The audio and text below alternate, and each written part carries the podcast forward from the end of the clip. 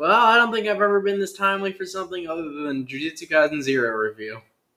And I have a guest this time, What's up, guys? as I have lately. Uh, yeah, I'm back. It's Isaac again. Uh, happy to be here to talk about today's topic, which is Cyberpunk Edgerunners, and I brought a Cyberpunk 2077 expert. uh, yes, I have beaten the game once. Also I have two characters up in the air. Haven't beat the game with them yet, but working on it. So I'm, I guess I'm like a not a cornerstone, but I'm a good comparison between what's shown in the game and what's shown in the anime. Well, with that intro done, let's get into it.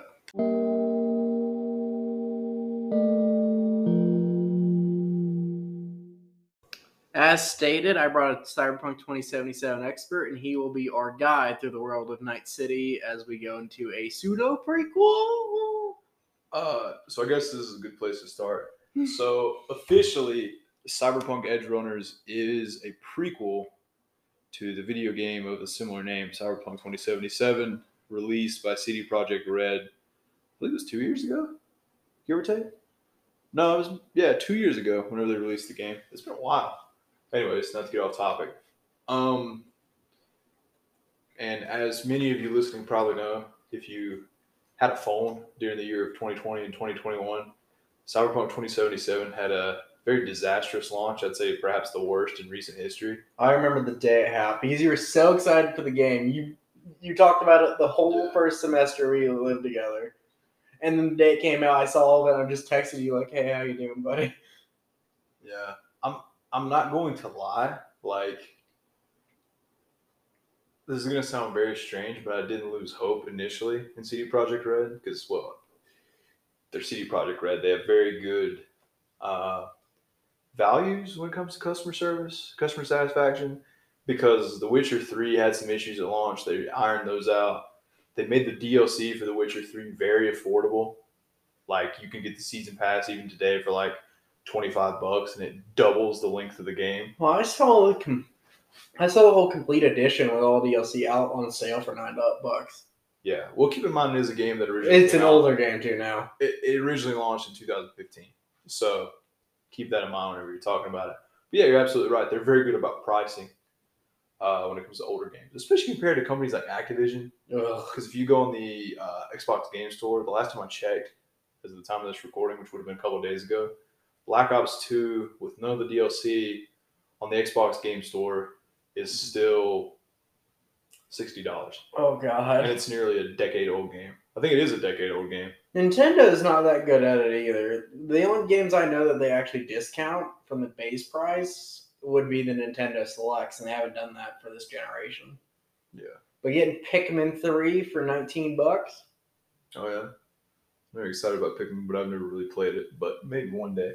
It's fun. But we're getting a little off track. Yeah. But that's fine. It's sometimes good to get off track. To bring the focus back to Cyberpunk 2077, the premise of the game, and this is sort of in tangent, also sort of the premise of the story for Cyberpunk Edgerunners, the the prequel spin-off series. The game and the anime both take place in the fictitious Night City. Which was made back for Cyberpunk 2020 back in the day, classic tabletop game, which you only played if you were a masochist because D&D was much better and easier. Yeah, uh, if you couldn't tell, Gabe has played the Cyberpunk tabletop game. Um, so yeah, he's had a bit of an experience. Friday Night Firefight is terrifying, and I can believe why it never really took any sort of popularity. Yeah, so Gabe has experience with the tabletop game, which sort of set everything into motion back in the day. I have experience with the game itself, the video game 2077, but we both have experience watching the topic of today's podcast, Cyberpunk Edgerunners. That was actually pretty sick. But um, so to finish up setting the premise, because we did get off track again. Apologies about that. Cyberpunk Edgerunners and Cyberpunk 2077 both take place in the fictitious Night City, which is a Californian? yes, it's in California, and it's what's known in the in-game universe as an independent city-state. So it's not technically part of the United States anymore.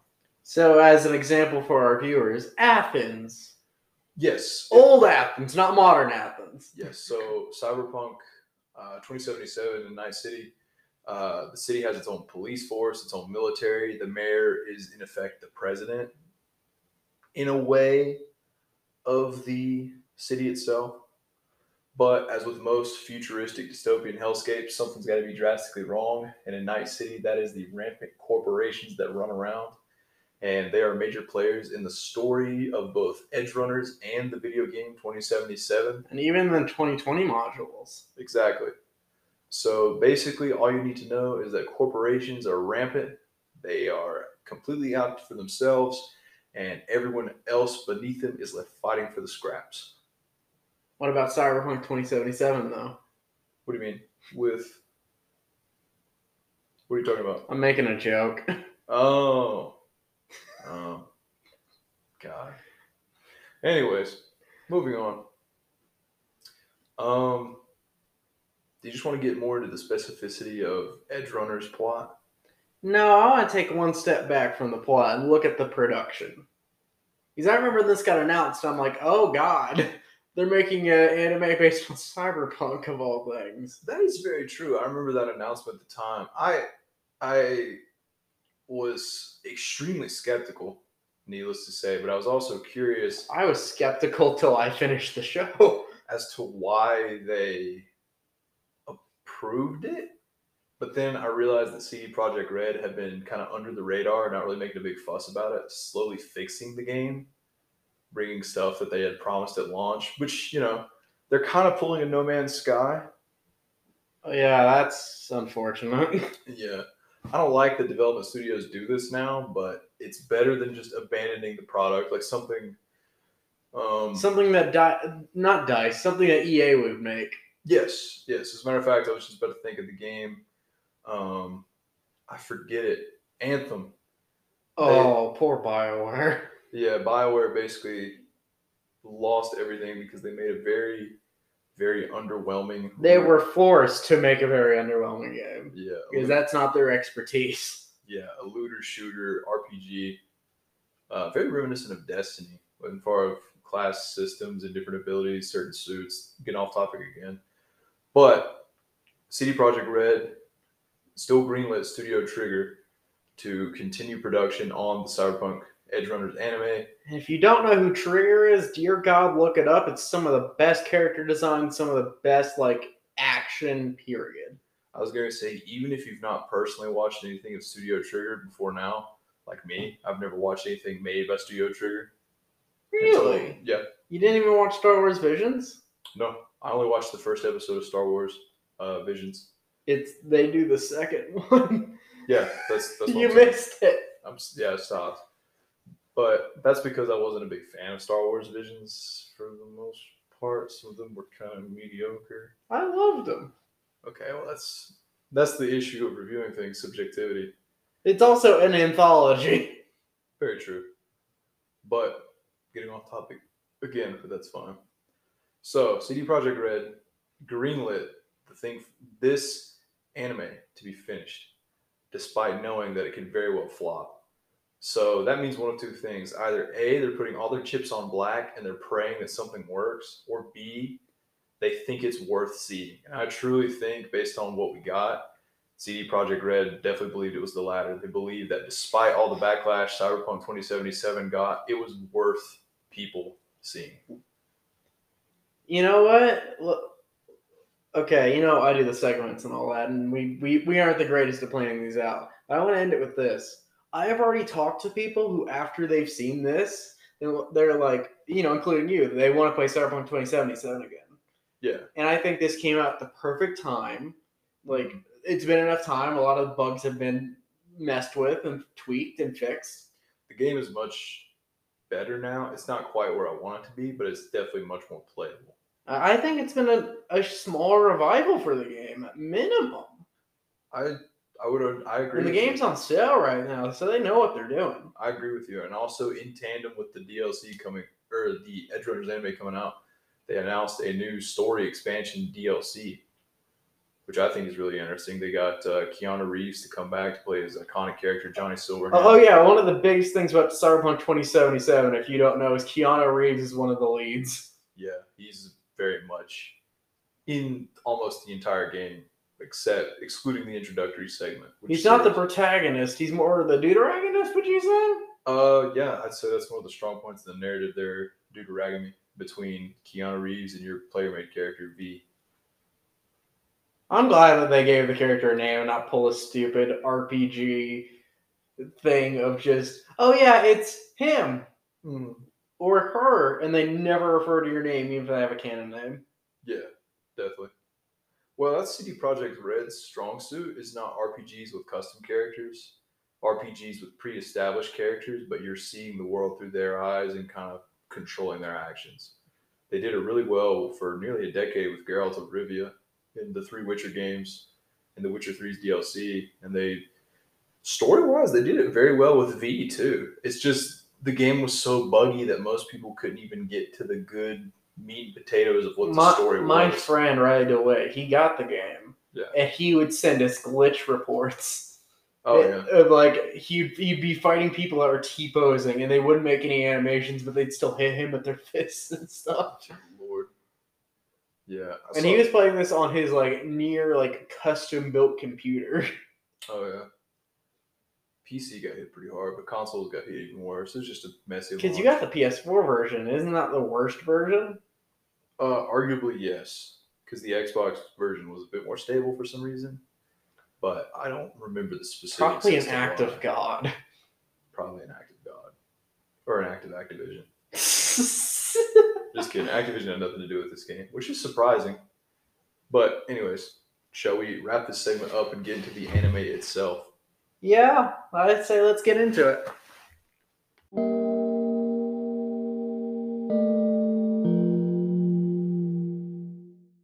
Are we re-recording this segment? Yes. Anyway, speedrun time. Uh, Speedrun, I got you.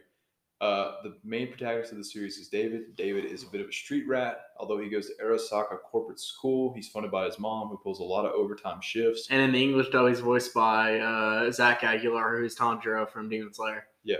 Anyways, getting back on track, David's uh, entire deal is that one day, due to a tragedy that befalls him, he's stuck on his own and has to fend for himself in the cruel, heartless world of Night City. We just took five minutes of content, com- compressed it into 30 seconds. Giancarlo Esposito is a show as a celebrity voice actor. Yes, he is very much one of the main antagonists of the series. What do you expect is Giancarlo Esposito, Gustavo Fring, uh, the dude from The Mandalorian, the bad guy. Oh yeah, him. uh, uh, Gustavo Fring, but in Far Cry 6 for some reason. I believe they changed his name to Anton Castillo in order to uh, bypass Oh visa God. restrictions. Anyways, that's getting off topic. Let's move on to the next character that we need to talk about. Uh, David's uh, deuteragamist in a way, Heroine. uh, very much his closest female friend, not to spoil anything, uh, Lucy. We've all seen the trailer. Okay, yeah, it's the chick that David's banging. yeah, Lucy. Okay. voiced by Emi Lo in the dub, and I have very little clue of what she's done outside of this. Yeah, but I still thought, at least whenever I listened to the sub, the Japanese version, I thought she did a really good job, and I Mhm. thought her character was very well developed and had a very good arc. It very much felt like a complete character arc. Like, I, I have no complaints about David or Lucy character wise. Yeah, uh, main thing we have to get out of the way with Cyberpunk Edgerunners. It is a not one and done, but David and Lucy, they're probably we're ne- probably never going to see them again because their stories are done. Yeah, they've had their full character arc. The series comes to a very satisfying conclusion. Um, there's really no need to bring the characters back. Yeah, Yeah. There's it's a complete story. A sequel would be a waste. But we'll kind of we'll talk about this more in the opinion section. I'll bring something up and the spoilers. yeah, related to this. So the next character you think we should focus on should probably be Maine. Yeah. Well, well, I mean, we should probably mention. Yeah, David joins a gang, a unit. Um, so in Cyberpunk, edge runners are people that do mercenary contracts. They're they're the cyberpunks, but it sounds stupid to call them that in the in the game and stuff. So we call them the edge runners. yes, in contrast to their support that do things online, the net runners, Mhm. because they're on the razor's edge, so to speak. Anyways, Maine is the leader of David's Edge Runner outfit, and he's very much a father slash mentor figure. One of the biggest dudes I've ever seen Trigger make. I was about to say he's a very big, bulky guy, but he has a very hard on his sleeve. It's also 90% cybernetics instead of muscle. Yeah, as we say, he's very much uh, fully into cyberware. He's very decked out with chrome. This just the slang term for cybernetics in the show. If you don't know the chrome for cyberpunk, I, mm, I recommend looking up a guide, Yeah, keeping it handy. but um, Maine's entire thing is that he's very much David's mentor figure. He helps him become an edge runner. He helps him try to earn his stakes. Uh, Maine is definitely a critical supporting father. As an arm cannon. yeah, slash older brother figure to David when he's starting out as a mercenary. And then we have everyone's favorite character except for me, Rebecca. Rebecca. Rebecca is a bit of a small, I'd say, at the beginning of the show, she's maybe like 14, 15. She's very young. Five feet tall at most. If that, she's probably like 4'10. Anyways, Rebecca is extremely short, but she is the gang's gunslinger. And, and the funniest character in the show. and she's very much the comedic relief, but also at the same time, she does have a pretty neat little arc of her own. Hmm? She matures a little bit throughout the show, which is pretty cool to see. Her eyes are freaky though. Yeah, um, in the show, it's pretty common. In the show and the game, it's pretty common for people to replace their eyes with cybernetic lenses that have Ah. uh, non-naturally occurring patterns. Rebecca's eyes are red with yellow uh, irises. no. Yeah, Gabe's getting the heebie-jeebies over here. I think she has a very cool, unique character design. Her skin's also gray, and I don't want to ask how they pull that off. Um, it's actually tattooing. Oh, I figured that it's cyberpunk. I just figured it was they just skinned her and then put new stuff on. Oh yeah, no, you can just get your skin color changed, like get tattooed or whatever, whatever you want to do. Tattooing seems easier. Yeah, it's just like a scan or like a tattoo. They put it on there. But yeah, they, they probably mastered laser tattoos at this. Not laser, uh, like what's that called? Where you where they can just electric patterning. I think so. Yeah, for that We don't know. We don't even know. It would be its own We're getting off topic. Uh, is there any other character you would like to touch on? Faraday. No, no. Spoilers. So yeah, Everything Faraday's touches spoilers. the main thing you need to know about Faraday, and it's fairly obvious from the outset, he's very much the antagonist to the story. The man has four eyes and three of them are on one side of his head. Yeah, I don't really feel comfortable discussing other characters just for the sake of spoilers. Yeah. So we'll leave it with those four to consider: David, Lucy, Maine, and Faraday. Those are the four characters that I think see the most development throughout the plot of this of the show. And, then you have Falco, my favorite of the game. and Rebecca. yeah. Falco doesn't get to do much. Let's not lie to ourselves. Yeah, Falco's very much a one and done character. He kind of pops in and pops out. In the dub, he has a Texas accent. oh, it's actually pretty neat. In the uh, Japanese sub, he has a Japanese accent. I'd hope so. Uh, anyways, we're getting off topic. So, do you? Uh, we have two options here. We can either elaborate a bit. We need to end this segment probably, then we can talk about spoilers. Yeah, just in case somebody walks in again. Yeah, I was about to say. So we're gonna end this segment. Next segment, just be warned, we will be discussing. We didn't talk about the music. We should probably do that next segment. Okay, next segment we're talking about the music. It'll be a short one, three, four minutes. Yeah, don't worry about spoilers. Next segment. And then worry about spoilers after that. Yeah, we're gonna end this all right now.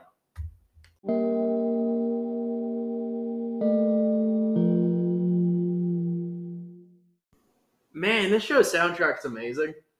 Yeah, I think the most amazing thing about it, though, and you brought this to my attention, is the fact that every piece of audio, except for the opening and ending themes, are from the Cyberpunk 2077. Now, I didn't do it with a fine tooth comb, so, you know, most tracks, most. a large majority of tracks, To the point where I didn't realize they were from the game, and man, that game has a huge genre of music.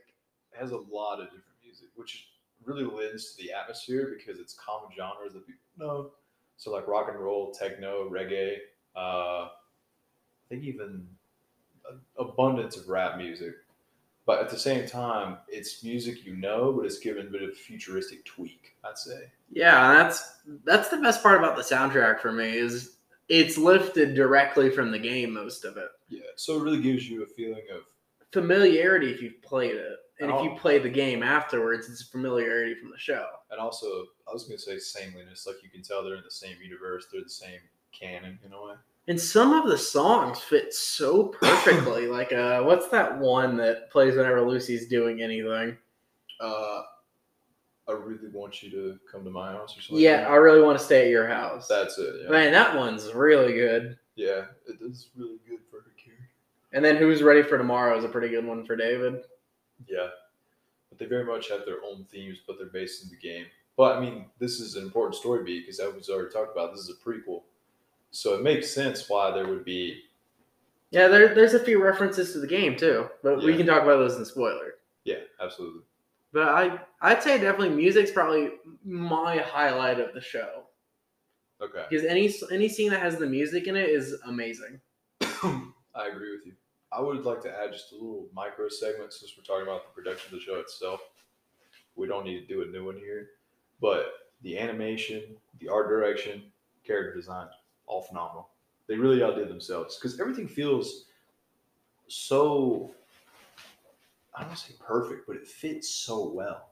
I Nothing- was It doesn't break your suspension of disbelief. character designs I agree completely on, but honestly, I was a little disappointed near the beginning of the show because Trigger is known for being the most bombastic dudes in the business. Yeah, but I think um, later on, and they definitely made up for it. You can definitely tell the, the scenes where they sunk their money into, but early on, I was disappointed. That's fair, but I appreciated it because it fit the tone of what they were trying to do. This was very much a character focused story. It wasn't necessarily an action focused story. Until- Yeah, And but all action came about as a result from story action. There was never just a hey you, let's fight. Now, I will say there are definitely moments in the earlier episodes where I'm like, this is Trigger, like when that dude gets turned to a red spurt on the wall. Yeah. Yeah. You kind of just spoiled something, but that's fine. Oh, Uh, somebody dies? oh yeah, cyberpunk anime and or game people die. I know it's crazy. But This isn't Final Fantasy 13 Lightning Returns, where that's one of the plot points. See, I don't even know what that is. So let's just move on to the next segment where you talk about spoilers. Okay, we're to talk about car parts now.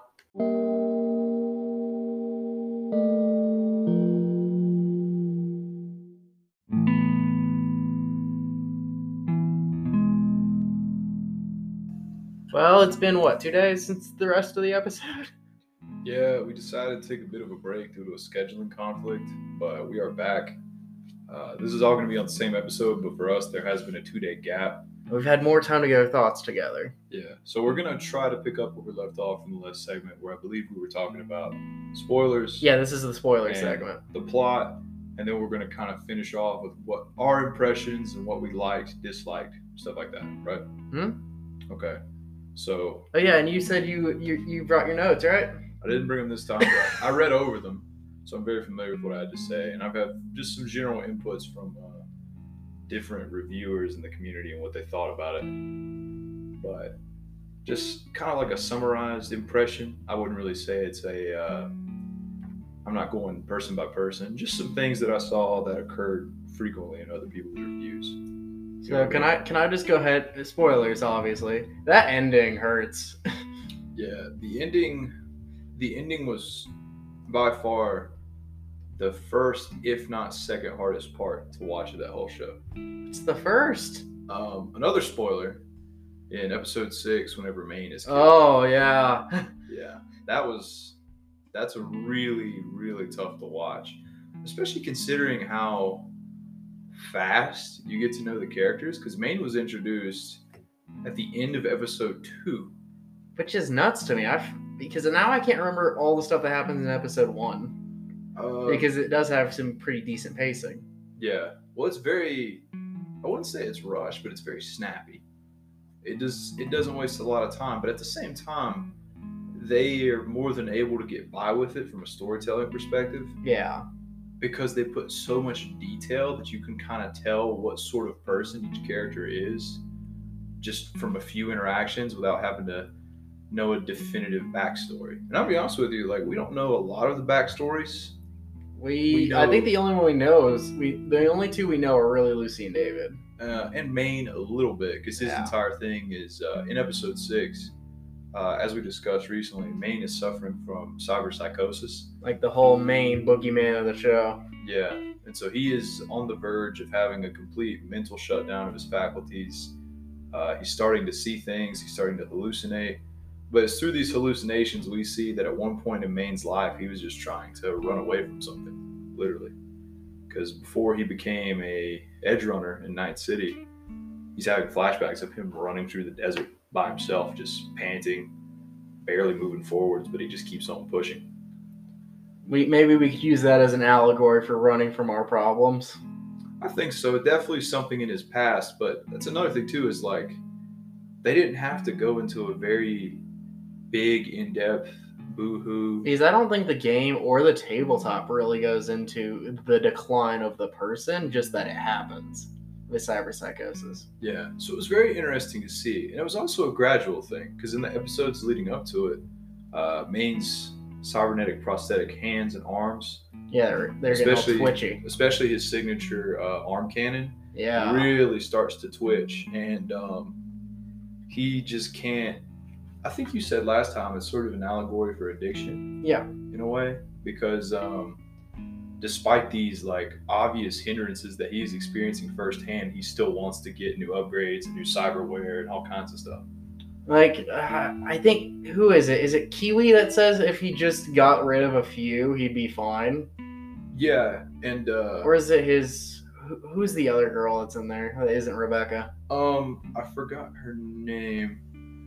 She's yeah, she's the Russian, I think. She. See, I watched the Japanese version, so I couldn't tell that. Oh, yeah. But um, if she is Russian, you know, cool. I'm gonna look up her name right now, so that way we can just get this out of the way. See, Um, I looked over my notes, but you know. She was not part of it. Well, no, she had a She has a role in the plot. she has a very important Dorio. Dorio, yeah. Yeah, Dorio is Maine's, I guess, girlfriend in a way. Yeah. Yeah, Dorio is Maine's girlfriend, and they are. Uh, she's very much getting on him for not uh, downgrading Yeah. because I mean, it's like you were saying with Kiwi. Uh, had he just got rid of a few prosthetics or even scaled back, Yeah. because that was the main thing they were talking about. I was like, if you just downsize, you'll be fine. But he just refused to downsize, and it ultimately would cost him his life. And then we see David go through the exact same thing. Yeah, David. Um, With the was it was it Beck was it Rebecca that told him to downsize? I assume because I don't think Lucy would even mention it. uh, it was Rebecca because she was showing concern that David would end up like Maine, which you know, heavy, heavy foreshadowing. But I do think it's interesting that David. David never really, as a protagonist, his goal is very much to make the people around him happy. Yeah. and to sort of carry the torch in a way because like the entire reason for doing what he did and the reason why he wears his mom's EMT jacket is to make a name for himself to do the things that she never could and I mean he does Well, what I find interesting is the the whole beginning of the plot with him quitting Arasaka Academy and all that is to choose your own path in life and not what path someone else has chosen for you. Yeah But I still think circumstances kind of picked his path in life versus the other way around. So he's still kind of a slave to that because he followed Maine's footsteps instead of what his mother wanted. I agree and definitely after Maine was killed he could have done something else but I think it was so much of a passing the torch moment whenever Maine died because David was there he witnessed Yeah. his death in slow motion literally because he's Uh-huh. moving so fast But David, I mean, even going forwards into the future, because there is a bit of a time skip between episode six and seven. David, Is it ever mentioned how big it is?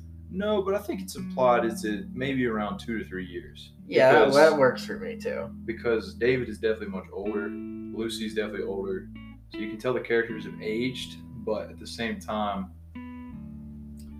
uh, David is very much carrying on Maine's torch because he even implanted da- uh, Maine's, Maine's cannon. cannon arm on his own left arm. But I remember uh, Maine specifically wanted David to have it, saying, "Don't worry, you'll grow into it," and he did. Yeah, because he wanted to. What was the other guy's name? I forget. Um, The fingers dude. uh, hold on. Ugh. It's Google time. See, the characters have such fun. He dies. and that's why we don't remember him as much. Uh, Pilar. Pilar. Yeah. Yeah, because when Pilar died, uh, Maine was was like, "Hey, you want his fingers?" And he's like, "No, I'm gunning for something bigger." Yeah. Well, originally, um, yeah, that is true. We offered it to David, right? Yeah. That's right. But are there any other like key story moments you want to talk about aside from the ending before we kind of move towards the conclusion of this whole We story? have to.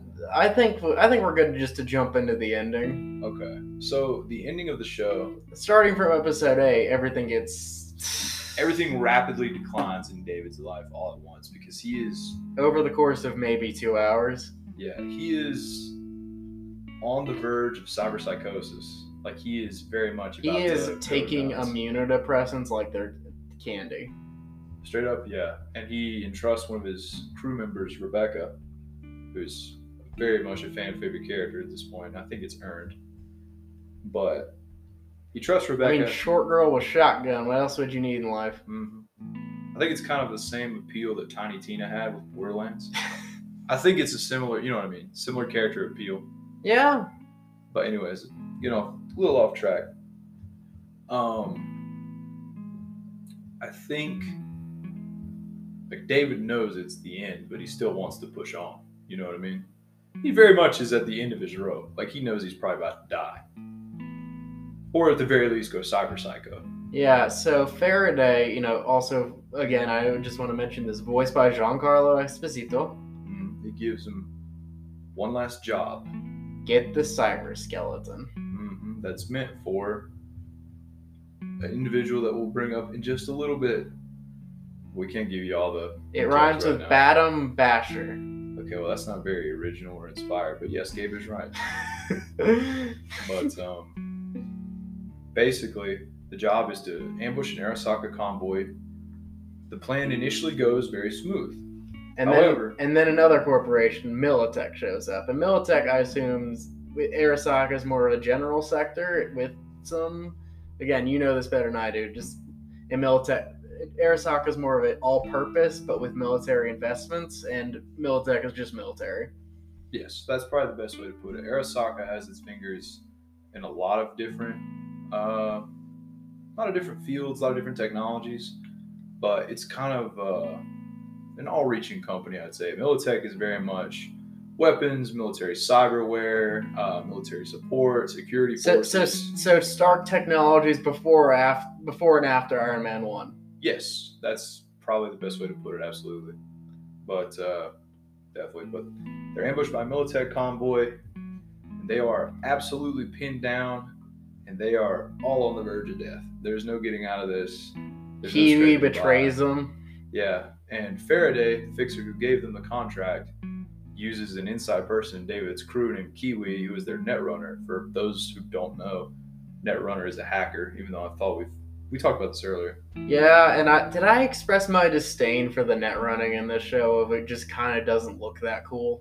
Well, it's similar to how it was in the game, and in the game, it was very much played down.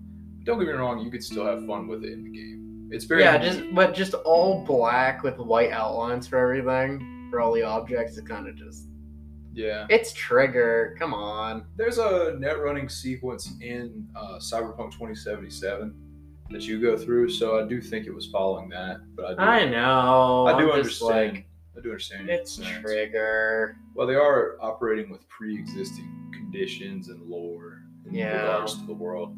But I think, given as how they were kind of reined in, they did go with the net running sequence. But let's get back to the betrayal of Kiwi. So, Shoots good old Texan cowboy man Falco. I thought he was dead. He wasn't. I, I did too. Yeah, he was just wounded. But uh, Kiwi betrays the tru- crew. She leaves the scene to meet up with Faraday and David, Rebecca, and Falco. Faraday has also kidnapped Lucy at this point. Yeah, in order to ensure that she doesn't interfere with David's whole deal. Because Faraday, the contract was not for David to steal the suit. The contract was to force David into wearing the suit mm-hmm. as a like a trial run. as a trial run because David is very, very compatible with cybernetic augmentation. So, seeing no other option and no other way out, David climbs into the suit to try to save his friends and save Lucy. Can we just talk about the suit itself for a split second? Yes. He's missing his arms and his legs, guaranteed. Just look at him. Well, you also have to consider, and I feel like we can comfortably talk about him now, Yeah, who the suit is meant for. I know. Good old Badum Basher, His real name, Adam Smasher. Adam Smasher, as fans of the tabletop game and 2077 know. And I just gotta say, very, very welcome late, like last minute antagonist. He was really cool to see in this anime. Especially because, do we want to pick up the biggest spoiler about the show? Yeah, go ahead and give it. Adam Smasher wins in the end. Yeah, he does.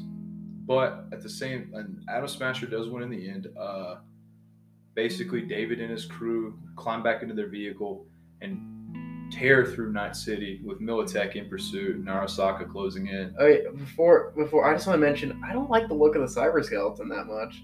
David's thing. Yeah, Well, it's not meant to look aesthetically pleasing. I know. It's It just meant it, to. it physically just looks really busy. well, yeah, you're not wrong, but it's not meant to be. It's just keep in mind, it's also just a prototype. Yeah, that's also fair. But uh, anyways, they're tearing through Night City. Militech and Arasaka are in pursuit. And, we get one of the best car crash car chases I've seen in an anime. I have to agree. And And like the little flashbacks to David's old life, and at one point his like ghost of his former self gets run over by their car, and I thought, wow, that's some really neat symbolism. mhm, they did a really good job. It was a very well executed chase. Yeah, I told you, I didn't feel this felt, I didn't, I didn't feel this show felt very trigger until episode eight, and then from then on it was. Yeah. No, I definitely agree with you because I've wa- I watched clips of their other work in the past two days, so I was able to sort of get an idea of what they've done previously. So I definitely agree with you now. But they're tearing through the city. Militech, Arasaka's in pursuit. Faraday's on the to Arasaka. Yep. Uh, David is on the verge of cyberpsychosis, and Lucy is still in Faraday's clutches. And Rebecca is pretty much near stabbing him constantly with immunosuppressants. Mm, so he doesn't turn cyber psycho. And kill he is everyone. running dangerously low. hmm But they make their way towards Arasaka Tower, Arasaka headquarters, in order to intercept Faraday's transport holding Lucy. And I, I think one of the coolest parts, like on during the chase, was uh, who who is who's it called that deal with the cyber psychos? You would know more than I would. uh, they're called Max Tac. Yeah, Max Mass Tac or whatever. Max. Max. Max Tac. Mass. Okay, They're, they're, they're, for all intents and purposes, Max Tac is the SWAT team of the Night City Police Department. They are also special forces for Night City. Dude, I love that they peel off and say, "Oh, it's a code AS. Yeah. It's a code Adam Smasher." yeah. And hi- his little introduction during the chase of just like, "Oh yeah, we're gonna call him in," and dude's like, "Oh sweet," and then he's just sitting right off to the side. Mhm. That design's so menacing. All the black chrome metal and Oh, yeah. the red eyes and just the little white, what could be the last bit of his organic body. It's not. He's. Oh uh, god. He's uh, I think he's gone entirely. Cy- I think he's an entirely cybernetic person. I think it's honest to God. I think it's just his brain and a bit of his uh, nervous system in there. That's all. But the suit is meant for Adam Smasher because Adam Smasher in cyberpunk lore is very, very adaptable. He's better than. David. Yeah, He's- cybernetics. He's basically what I'd like to call a 0.1 percenter or something. Even beyond that, Point zero zero zero zero one percent. I was going to say Adam Smasher is an oddity because his entire body is chrome. He has no organic parts left, save for his brain and, like I said, a bit of his nervous system. But he still wants more and more upgrades because he's just so compatible with them. But I think it's honest to God because Adam Smasher doesn't see himself as human. And plus, Adam Smasher very much loves violence. Like that is what he's like. That is why he continues to exist and why he keeps getting more and more chrome because he loves like killing. That's his entire character motive. So he wants to put himself in whatever position he can to inflict pain and violence on others. On one hand, you know, like he's definitely the villain. On the other hand, is who else in the world is going to be able to stop David at this point? Because he's he is not coming back. Um, So I'm kind of glad in the end he does. Yeah, but the final battle takes place in Arasaka Tower. Yeah, they start in the uh, hangar for helicopter hangar. Uh, yes, and they, because they're going in there to try to get Lucy back. David and Rebecca and Falco end up on the bottom floor back in their pursuit vehicle, and there is a massive, massive fight between David, Rebecca, and Adam Smasher. Unfortunately, Adam Smasher lives up to his last name and quite literally curb stomps Rebecca. Like you don't like it tears her body in half. Like you see her rib cage and Yeah, stuff. he, he just completely smashes. But keep in mind, the dude weighs like 800 pounds. Easy. And easily. That's that's a low end assumption because his body is all metal, all metal.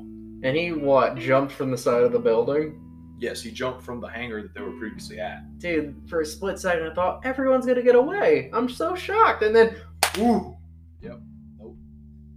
And then a fight ensues between Adam Smasher and David, and it's a very, very cool fight because Adam Smasher has the same cybernetic to move at like the Cividedistan? Uh? Hmm. They nickname it the Sandy, but it's the San Sandevistan.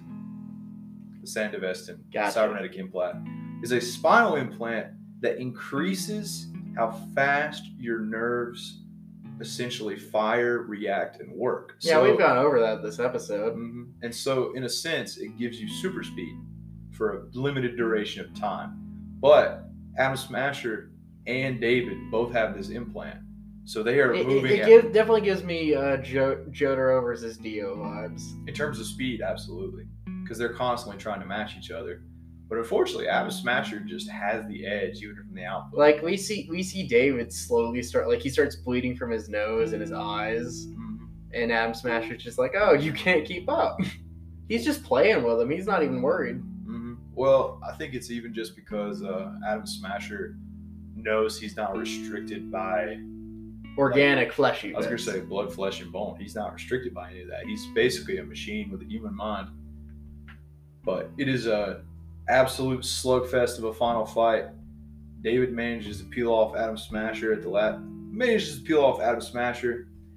David then saves Lucy. And then that that really sad song starts playing. Yeah, David saves Lucy. He basically grabs her from the top floor of Arasaka, jumps down with Lucy in his arms to try to save her life, crawls up the side of the building. He tells Lucy, you know, he's never really had any wishes of his own, any lifelong dreams. He just wants to make the people around him happy.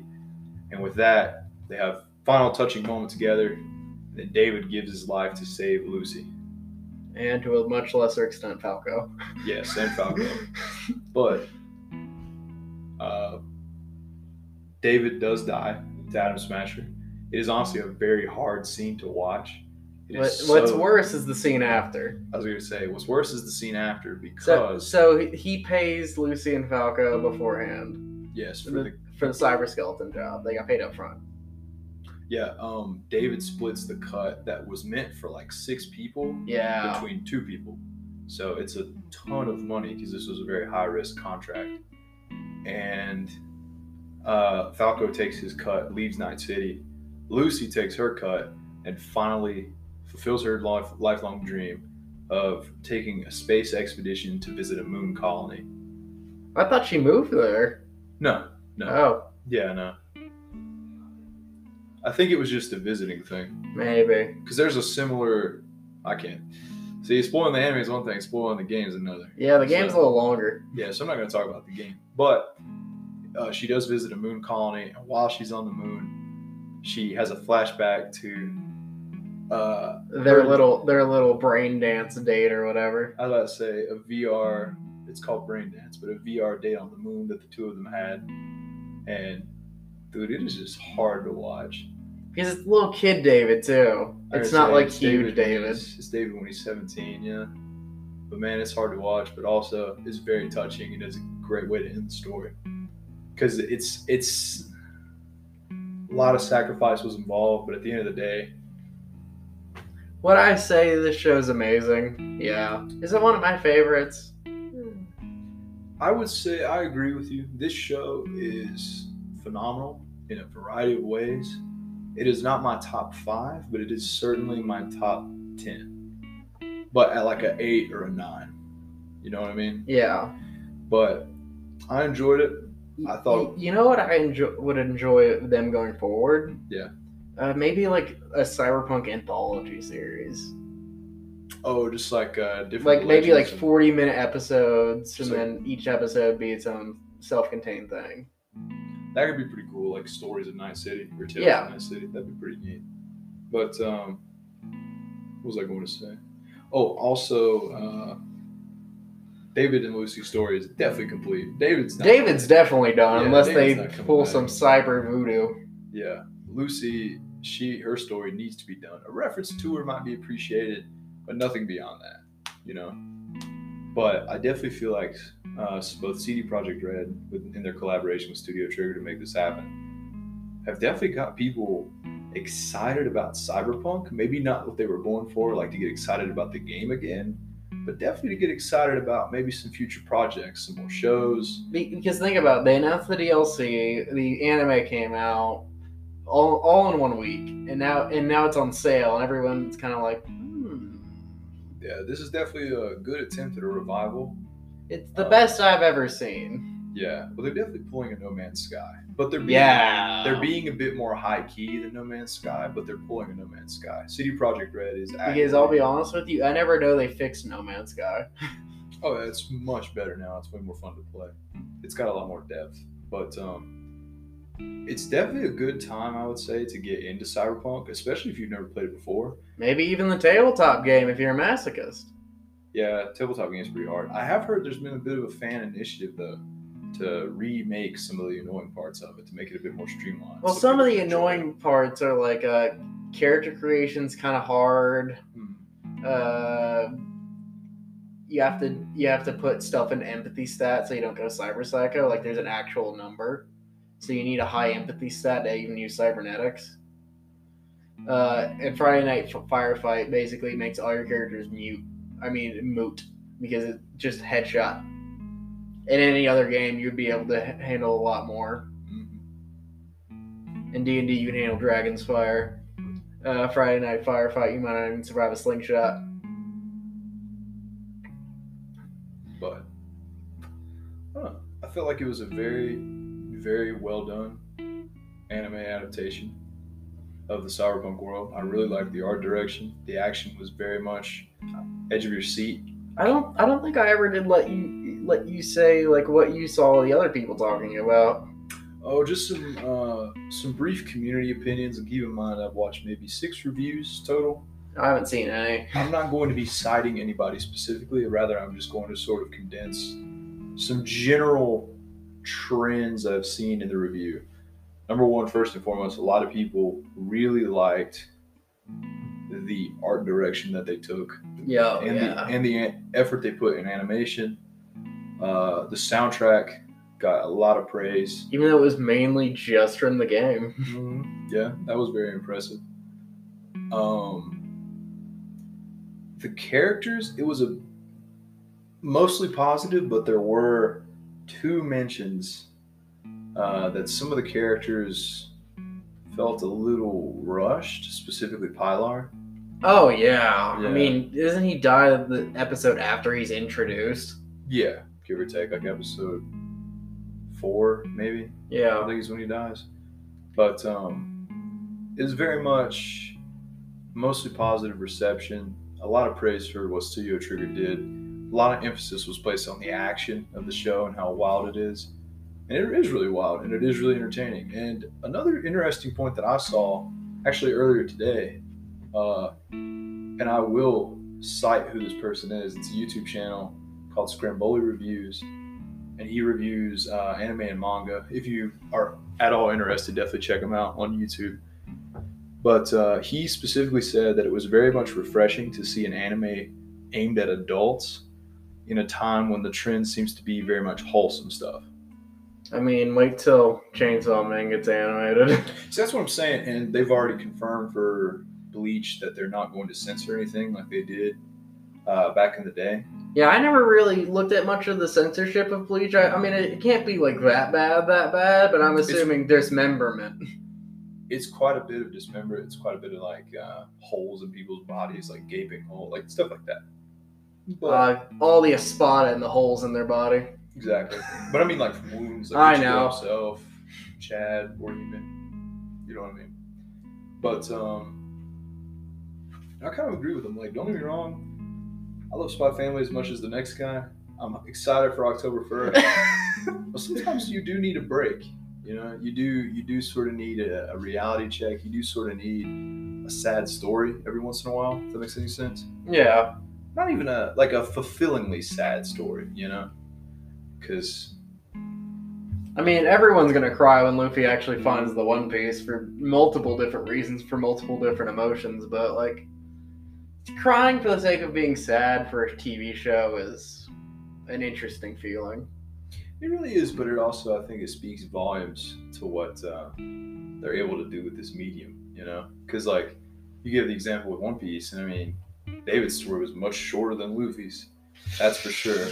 I'd say about a Like- hundred times shorter, literally almost a hundred times shorter. Now. over a hundred times shorter. I was going to say, if the indications are going away, I think they will. It'll probably be uh, 120 times shorter, but that's a story for a different day. Regardless, David's story felt very fulfilling, ups and downs. Is very much a human uh, anti-hero arc. Very good, very well done. Well, uh, nice to have you. And with the close of David's Hold on. story, oh no, I gotta add one more little thing. you have seventy seconds. Okay, this is a Ow. this is a brief spoiler before we sign off. In Cyberpunk 2077, in the bar known as the Afterlife, all of the drinks in the bar are named after famous regulars who absolutely ate it while they were out on the job.